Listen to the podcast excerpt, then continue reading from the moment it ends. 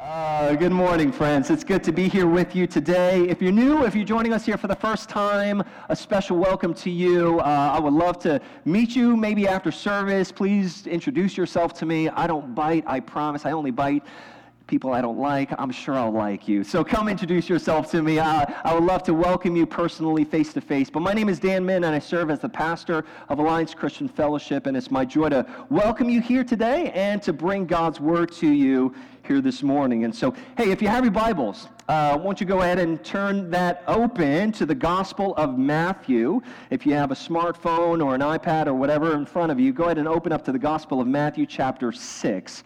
We're in a series right now, for those of you who have been journeying with us for the last several weeks, uh, we've been in a series called Teach Us to Pray. Teach Us to Pray. Now, the interesting thing about this little title is that many of us actually don't need to be taught how to pray. Uh, believers and non-believers alike, Christians and atheists alike, you know, like everyone somehow instinctively knows how to pray. Uh, I, I liken praying to sort of like eating. Praying is sort of like eating. As very young children, we don't need to be taught how to eat. We just know to pick things up and put it in our mouths, right? Like even things that, that we shouldn't be. I, I constantly see parents swatting kids' hands, you know, like, ah, oh, don't put that in there. Don't put that in your mouth. We went to the beach uh, when, when, when our oldest son was a wee little tyke, you know, like barely, barely walking, and he was just fisting, you know, fistful of sand right into it. You know, like kids just know to put things in their mouth. They just, they know to eat, right? Like people don't need to be taught how to eat. We just know we need food. In fact, you know this, if you get hungry enough, you'll just about eat anything, right? It's like, I don't care. I'm I'm hungry. I'm past hangry. I'm in survival mode. I will die if I don't have food now. You get hungry enough, you'll eat just about anything. When it comes to prayer, you get desperate enough, and you'll pray just about any prayer to any God. See, that, that that's my point. You don't, you don't even have to believe in a God to know how to pray. It's almost as if there is something hardwired in the human condition to know, similarly in your body, when I get hungry, I need food. When you get desperate enough, you just know to pray. Uh, I wonder if you've ever found yourself in a desperate situation. And in that moment, your knee-jerk reaction is to what? It's to, it's to pray. Sometimes you don't even know that you're doing it, and you're praying. But in that moment, you're offering up Hail Marys. You're doing the sign of the cross. I mean, you've never even done that before. You didn't grow up Catholic, but you're like, I'll do it, man. Whatever works. You know, at this point, I'll do whatever. Maybe it's in that moment where you're sitting in front of an exam, and you're like, Lord, I, I'm not, Lord, help me, help me remember the things that which I did not study. Let it come to be, right? Like, amen, amen. And so you're praying, you're interceding, you're offering up all kinds of prayers to a God that you may or may not even believe. We just know how to pray. And yet these early disciples, they were no different. They found themselves in situations, desperate moments where they were offering up prayers. They didn't need to be taught how to pray. The issue here isn't that we need to be taught how to pray. The issue that Jesus was trying to address with the early disciples in Matthew chapter six was, I want to teach you how to pray better. I want to teach you how to pray perhaps more effective, a far superior way to pray. And in Matthew chapter six, Jesus begins to break down his own prayer pattern. In Matthew chapter six, Jesus teaches us exactly how it is we are to pray. And so pick me up in Matthew six, starting at verse nine. I'm going to invite Aaron to come back up and read today's passage for us. For those of you who were with us last week, you might be wondering, hey, we read through this passage before. Yes, we're going to read it through it again. This whole series is based off of this single passage, this single prayer found in Matthew six. And so we're going to work through it piece by piece. And so Aaron, won't you come on up and uh, read today's passage for us? This is Matthew six, verses nine through fifteen. Pray then like this. Our Father in heaven, hallowed be your name.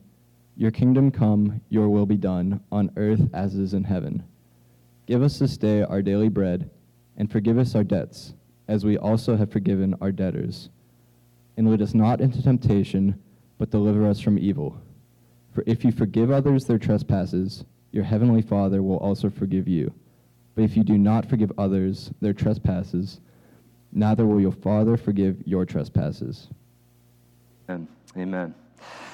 Friends, last week, if you were here, we looked at uh, the first opening line, the first line of the Lord's Prayer. In fact, not even the whole first line, but the first four words, Our Father in Heaven. This morning, I want to look at the rest of that first line where Jesus says, Hallowed be your name. Another set of four words, four simple words that carry massive implications on our lives. If we get our heads around these four words, hallowed be your name, I believe, I truly do believe that our prayer lives will start to look different.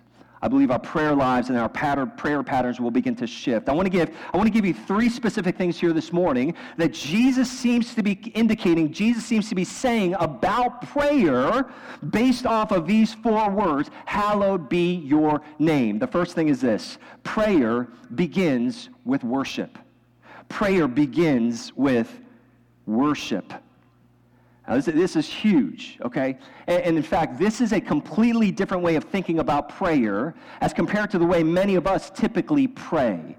I said earlier that when we get desperate enough, we'll pray just about any prayer, right? It's about any God, right? Like we, we get desperate enough and we'll pray. And if you were to think about all the moments in your life where you got desperate enough that drive you to that place of prayer, all the moments that cause you to fall to your knees and cry out to God in help, are they not moments of great personal need? Those are moments where, like, you're, you're coming before God. These are moments where you need God to do something here. You need the, the, you need the divine intervention of this transcendent God to come in, help me here, break through here. I need help. It's all driven and starting off the premise based off of our own sense of need. But for Jesus, his personal need was not the starting point for the prayer life of Jesus. Worship was where he began. If you notice, the entire first line, okay, and, and notice this is important. How Jesus begins this prayer is as important as the whole prayer in and of itself. Jesus opens that first line and he says, Our Father in heaven, hallowed be your name. That entire first line has nothing to do with Jesus and what he needs. It has everything to do with worship and who God is. It has nothing to do with what Jesus needs. It has everything to do with who God is. In fact, the early disciples caught on to this. In Acts chapter four, if you know this little story, Peter and John are brought before the Jewish council. They're thrown into prison, in fact, because they're sharing the gospel. They're, they're, they're, they're uh, you know, leading essentially a revolution based off of the resurrection. And so they're going off, and the Jewish council says, you got to stop this. Right now, now you got to remember, for these early disciples, for Peter and John specifically, they saw what happened to Jesus. They literally saw with their own eyes Jesus crucified, tortured, and hanging on a cross, and that same threat is being imposed upon Peter and John. They're thrown into prison. After they're released from prison, they go back to their other disciples and the apostles. And in Acts chapter four, verse twenty-four and twenty-five, they say, they the, the, the writer Luke says, they reported back to their to their uh, to the other disciples what the Jewish council had reported. In other words, threat. There is threat on our lives. Our lives are on stake here. At stake. Would you say that perhaps they had some needs on their plates? I mean, would you say that this was a point of great need, a desperate situation where a, a Hail Mary would be appropriate here, right? Like, well, our, our lives are on the line here. We're being told to shut it down. And what's the first thing that they do? I love this. First of all, they don't call a strategy meeting.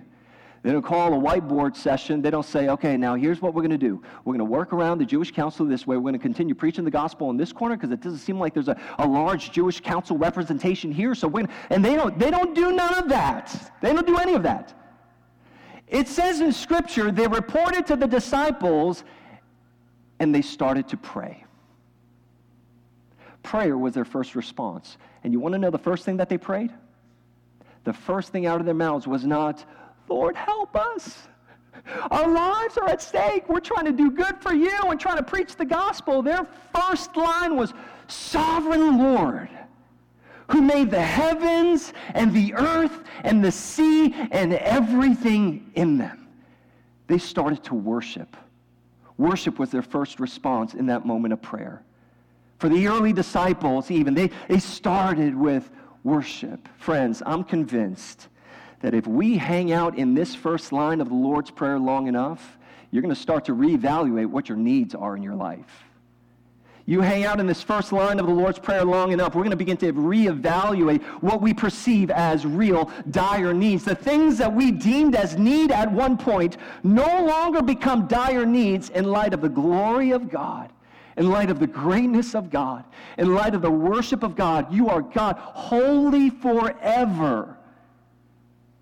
I mean, all of a sudden, the needs that you had begin to shift and change. There's something, friends, that happens in our souls and in our hearts when we worship that makes our human needs seem that much smaller. It changes the way you worship, changes the way you pray. Now listen, l- let me just clarify something here before I move on. I'm not saying that we shouldn't bring our needs before God, or ask God for things, or come to God in moments of desperation and need. Last week, we even talked about, like, we got a good father. He is Abba, Father to us, right? And and and we went to we went to God with that notion that, like, God invites me. I mean, think about this. This is crazy. Like, the God of the universe, like, as if he didn't have enough on his plate, he encourages me to bring my burdens to him and to bring my needs before him. And in fact, later on in this prayer, Jesus actually will encourage us to ask for needs. But that's not where the prayer pattern of Jesus starts. See, for many of us, the starting point for our prayer is our need. I need, I've got a need, therefore I pray. For Jesus, it was, I pray because God is worthy of worship. I pray, I come to him because he is God, holy forever. Completely different starting point.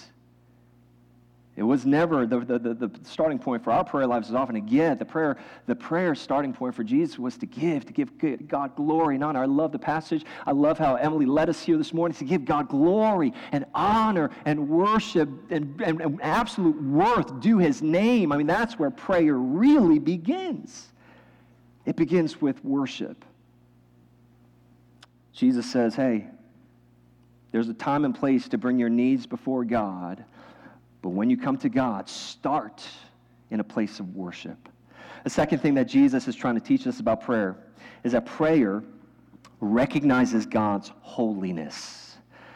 Prayer recognizes God's holiness. Jesus says, pray, our Father in heaven, hallowed be your name. Now that word hallowed, it's it's not a, a normal word. It's, it's sort of got a, a King James vibe to it, right? Like, hallowed be thy name. We don't use that word in our sort of everyday vernacular. We don't hear that word while walking around campus. Yo, did you see how that guy hallowed his profession? Like, how, what, what, like, what are you even saying? Like, we don't, we don't use that word, but that word hallowed is a good word. That word hallowed means to recognize something Something as so, or someone as holy. To deem something or someone, to recognize someone or something as holy. Now, there's another word we don't often use in our everyday language. Holy. Other than perhaps to drop some expletives. Holy, you know, you fill in the blank. Holy, bleep, holy. You know, but, but outside of that, like, did you know that holy is a biblical word that culture has hijacked and attached all kinds of expletives to? Holy is a scriptural word. This word holy from a biblical perspective means to stand apart, to, to it's to be consecrated or made sacred, or to put it very simply, to be holy means to be like none other. Would you say those two words with me, none other, with me this morning? Ready? None other. One more time. None other. That's what holy is. Holy is to be like none other. And in the opening line of the Lord's Prayer, Jesus makes it a point to express the holiness, the none otherness of our God to whom we're praying to. The thing is, this would not have been unusual for these first century listeners. These early Jewish disciples, they hear, hallowed be your name. They'll go, yeah, yeah, yeah. Yeah, I'm, I'm tracking with you, Jesus. It would have been very likely that, that, that they would have recalled Old Testament passages that spoke of the none otherness of God. Passages like First Chronicles seventeen twenty, where David prays, listen to this, there is none like you, O Lord. There's no God besides you, according to all that we have heard with our ears. A, a psalm of King David in Psalm eighty-six, eight, it says, there is none like you among the gods, O Lord, nor are there any works like yours. The prophet Jeremiah in Jeremiah ten six declares, there is none like you, O Lord. You are great, and your name is great in might. The holiness of God means that God is like none other. Now hold on to that thought for just a minute. When it comes to the church of today, the modern day church, the holiness of God is not a topic that we generally discuss or talk about or ponder. The church of today very much appreciates talking about the love of God, the grace of God. There are, the, there are certain attributes of God that, that, that the church of today, the modern church, loves to sort of camp out on the compassion of God, the, the kindness of God, and, and, and for good reason, right? Because you spend any time in secular culture, you begin to understand people's perceptions about the church. The church is full of what? Hypocritical, racist, ignorant, bigots, right? Like, and, and there's there are all these targets uh, that are that are on our back as the church. And so what does the church do in response? We're not that. We're about love. We're, we're, we're going to preach the love of God, the grace of God, the kindness of God, and friends, we do that here. I am all about the love of God, the kindness of God, the compassion of God, and all these things. But then what begins to happen is we, we look at some attributes of God, like the holiness of God, and we're like, I don't really know what to do with that. I don't really know. Like, culture doesn't seem to be addressing that, so we're not going to address it. We're not going to talk about it. Like, we don't really know what to do about the holiness of God. And what often ends up happening is the love of God and the holiness of God end up competing against each other. They end up on sort of opposite ends, polarizing ends of the spectrum. When people talk about the love of God, it often connotes a certain type of warm and friendly feeling and embracing feeling. We want to be a, a, a church that is embracing and warm, a community of people that is warm and embracing, loving. Everyone's welcome. Love of God, love of God, love of God. And then on the other side, we have the holiness of God, where, where for, the, for that sort of attribute of God, it connotes a certain sense of unapproachability. Right, like we talked about this last week, the disciples would have seen God as so holy, so none other, that he is virtually unapproachable. The love of God, the holiness of God. But when you look at the character of God as displayed in Scripture, you find that the two actually don't stand in opposition against each other. They don't even sort of like stand side by side together. They stand front and back from each other. And what do we mean by that? They stand front and back. The holiness of God, if anything, if the holiness of God does anything, it actually amplifies the love of God. It doesn't defy the love of God. It doesn't contradict the love of God. It doesn't negate the love of God. It actually amplifies it and magnifies it. It's like the holiness of God is like a magnifying glass to all the other attributes of God. The holiness of God is the lens in which we see the rest of who God is through. Now hear me, folks. Let me let me just let me just unpack this here for just a second. Go back to that definition of holy we just talked about, right? Holy is defined by what? Those two words. None other. God is like none other. That's what we're saying when we say that God is holy. The word holy means set apart. When the Bible describes God as a holy God, it's describing a God who is set apart, who's like none other from all forms of deity and all forms of other creatures in heaven and on earth. Now hear me, folks. If God is truly like none other, that means the love of God is like none other. That means the grace of God is like none other.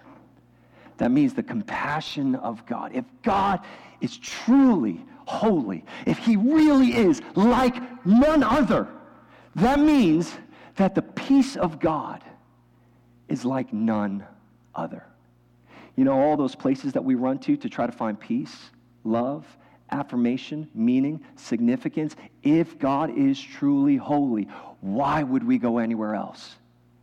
If God is truly like none other, and that makes the love of God, it amplifies the love of God, it magnifies the grace of God, why would we go anywhere else?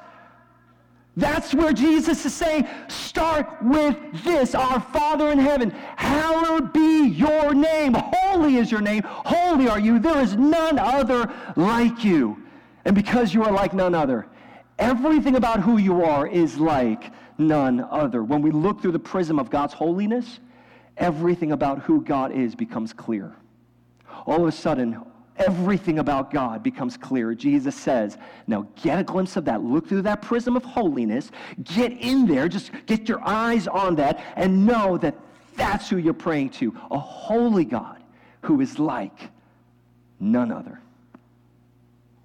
That's who we're praying to. You see, Jesus doesn't just stop at our Abba in heaven, who cares for us, loves us, is concerned with us. He's saying, yes, he is that, but he is also a holy God. He's a God like none other. And in some ways, Jesus is like, now put some respect on that name. He is holy. He's not like, he's not normal, ordinary. He's not like you and me. He is like none other. Prayer recognizes God's holiness. And lastly, prayer realigns us to his name.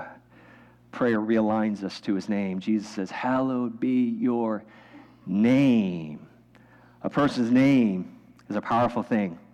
It's a powerful, powerful phrase. There's power in the name, right? Like we, we've we've sung this song before in churches, you know, di- different environments. There is power in the name of Jesus, right? There's power in the name, not just in the name of Jesus, but even in everyday names. Your name, my name. There's there's power in the name, which makes it a terrible thing that I I am awfully forgetful with names, right? Like, and so if I've asked you for your name multiple times, please forgive me. It's like, I'm not, I just, I'm working on it, and, and I'm trying to get better at remembering names, but, but, but there's power in a person's name.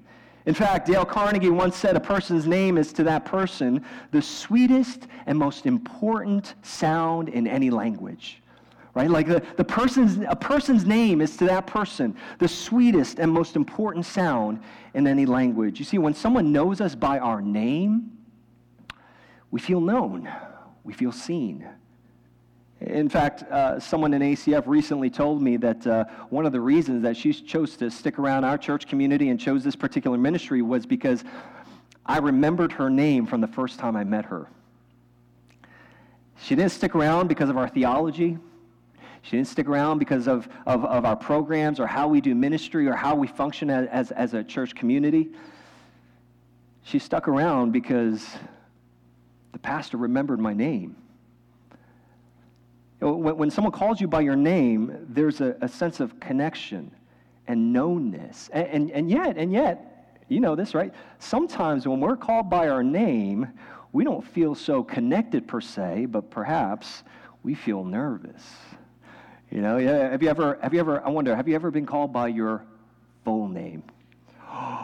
You know, you hear your full name being called. Maybe it was you growing up as a kid, you know, growing up in your home. You hear your full name, and immediately you're like, uh-oh, right? Like your stomach drops. You take inventory of your life the last couple of hours. It's like, oh, crap, what did I do? What did I say? I wasn't called by my first name. I wasn't called by my last. I was called by my full name. There is power in a name. There is power in name. Names are powerful because it brings to bear one's identity. For some of us, we don't even like to be called by our names because we feel naked. If we feel exposed, it's like, ooh, you know, like he called my name. Like, is he? Is he? Does he know things about me that I like? What? It's like, no, it's just, just your name. But there's power. That's that's the kind of effect a name has because it brings to bear one's identity. Your name identifies you. You're known by by that name. When Jesus taught us to pray, he said, pray, our Father in heaven, hallowed be your name. Now, the interesting thing about this is over the course of history, God has not just had one name, but many names. Now, don't don't don't mishear what I'm saying, or, or don't misunderstand what I'm saying. Um, there is one God. Be not mistaken. We worship one God, one God only. But this one God was known by his people by many names. Our Bibles are actually filled with various versions of God, God's name. I want to just give you a few here, just a handful. We know God as Yahweh, the eternally existing one, the great I am, the one who says, I am that I am.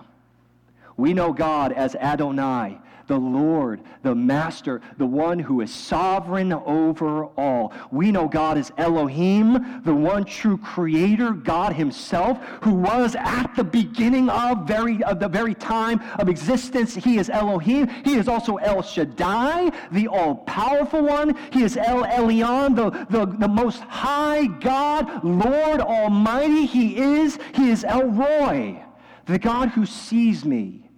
The God who knows me, the God who knows everything there is to know. He is El Roy, the God who sees. He is El Olam, the everlasting one, the eternal one, the one who was and is and is to come. He is El Olam. He is Jehovah, the all-sufficient Lord, who has no need for anything. He is all-sufficient, self-sufficient. But he's not just Jehovah. He's Jehovah Nisi. The Lord is my banner. He is Jehovah Rohi. The Lord is my shepherd. He is Jehovah Rapha. The Lord is my healer. He is Jehovah Shema. The Lord is there. He has not abandoned you. He is Jehovah Shalom. The Lord is my peace. He is Jehovah Jireh, the Lord who provides. When Jesus says, hallowed be your name, what Jesus is doing here is he's taking you by the face and he's drawing you in and pulling you a little bit closer, fixing your eyes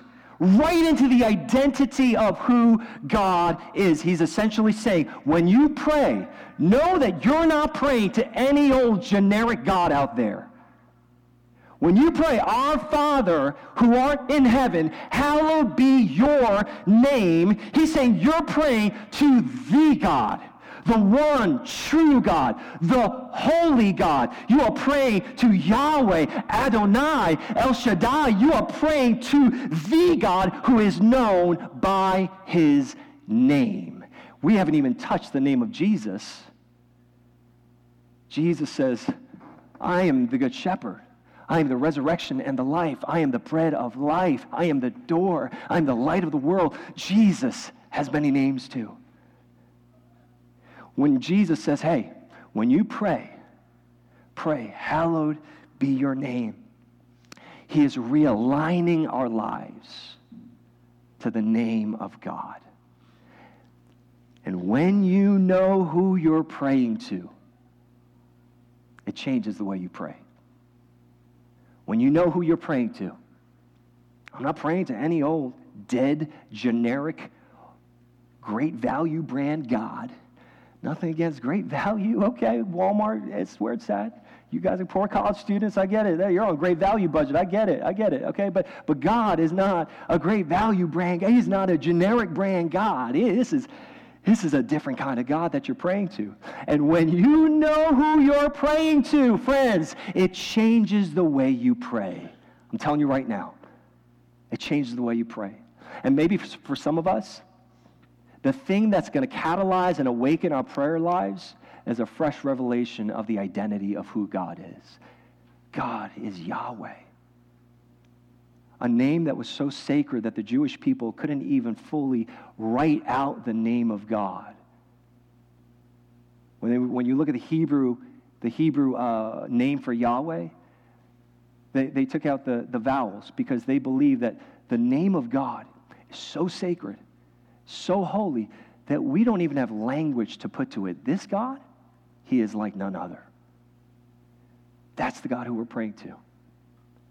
And Jesus says, when you pray, pray, our Father in heaven, hallowed be your name. as the worship team makes their way forward, I just uh, I want to bring us to a place of prayer here as we close out. I don't know, maybe you see why we're going piece by piece through this prayer. I I, I got to tell you guys, man, when I look at the Lord's Prayer, it is so rich and so filled with such insight and knowledge. I mean, like, again, I, I said it earlier, but but I'm telling you right now, even that first line, if we just, if we spend enough time in that first line, our Father in heaven, hallowed be your name. Man, I'm telling you, there was, there will be, I, I just know this to be true. And this is why we're doing what we're doing on Friday mornings. We gather every morning at Friday, just like on this, just straight down the hall on this level, like in the conference room across in room one oh seven. We we gather together, and, and, and we just want to we want to apply some of these things that we're talking about. That Jesus said, "Hey, I'm going to teach you how to pray." And the last thing I want to do as a, as a, as disciples and followers of Jesus is like, "Got it. I took some notes on it. Thank you. It's in my notes app." See, Jesus, like, look, look, I took. Yeah, I, I hear you. Our Father in heaven. I, no, no. Jesus is like, I want, I'm teaching you to pray so that you pray. See how that works? It's like, I, I don't, I don't, I'm not teaching you this so that I can test you on it one day, so that you can recite it word for word one day. I'm teaching you this so that you can grow a prayer life now. And that's what we're doing every Friday.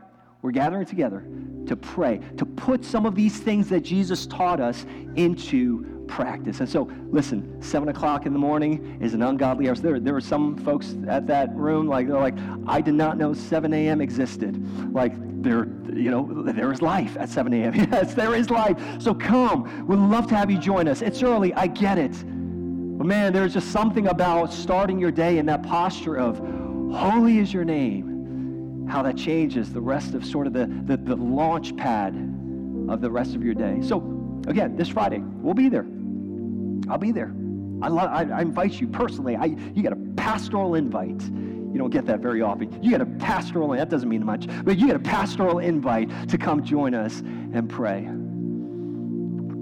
This prayer that the Lord taught us is so rich because this is the prayer pattern of Jesus. This is, this is how Jesus prayed. And we're only through the first line. Our Father in heaven, hallowed be your name.